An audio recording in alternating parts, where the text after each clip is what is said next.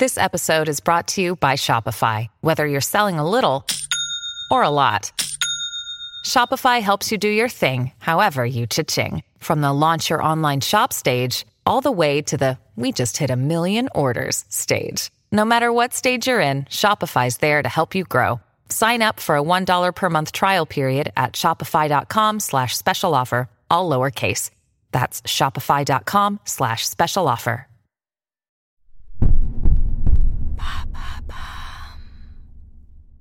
Is period underwear really better for the environment? Thanks for asking. Period underwear came out in 2013 but has increased in popularity largely as they claim to be better for the environment and they're easy to use. However, in January 2023, Thinx, a leading US manufacturer of period underwear, who branded themselves as a sustainable alternative to single use menstrual products, has just settled a lawsuit regarding the presence of PFAS, also known as forever chemicals. Now people are wondering if period underwear is really as good as companies have made them out to be. What is period underwear? It's underwear made from special moisture wicking fabric that is designed to work like a traditional menstrual pad in that it soaks up blood and stops leaking. Unlike a pad, though, they can be washed and reused, making them more sustainable.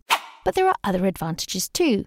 They're easy to use, which is great, especially for younger people who've just started their period and might find pads or tampons uncomfortable, and they can be used alone or as extra protection. They're also good for people who have irregular periods, and over time, they're more economical. What are forever chemicals? PFAS are often referred to as forever chemicals because of how incredibly durable they are. They can be found in a wide range of products, including cooking pans, shampoo, and cosmetics. They can help products be resistant to heat, water, or oil. They can also help make clothing water resistant, which, according to the lawsuit, is how Thinx has been using them. The problem is that PFAS are, according to the Environmental Protection Agency, widely used long lasting chemicals, components of which break down very slowly over time. These chemicals have been found in the blood of people and animals all over the world and may be linked to harmful health effects in humans. However, researchers are still just not sure how harmful PFAS are to humans, but this has left consumers worried that they have unknowingly exposed themselves to toxic chemicals. Even more concerning for some customers, Thinx also has a line for young people called Thinx Teen. But because of this lawsuit, the whole industry of period underwear is being brought into question. What alternatives are there to period underwear? There are a range of alternatives, but many of them are unsatisfying. Traditional menstrual pads or tampons are not great for the environment and also contain chemicals. Reusable pads can be bulky and not always very efficient, while the reusable silicone cups, such as the DivaCup, can be hard to use and not always a comfortable fit.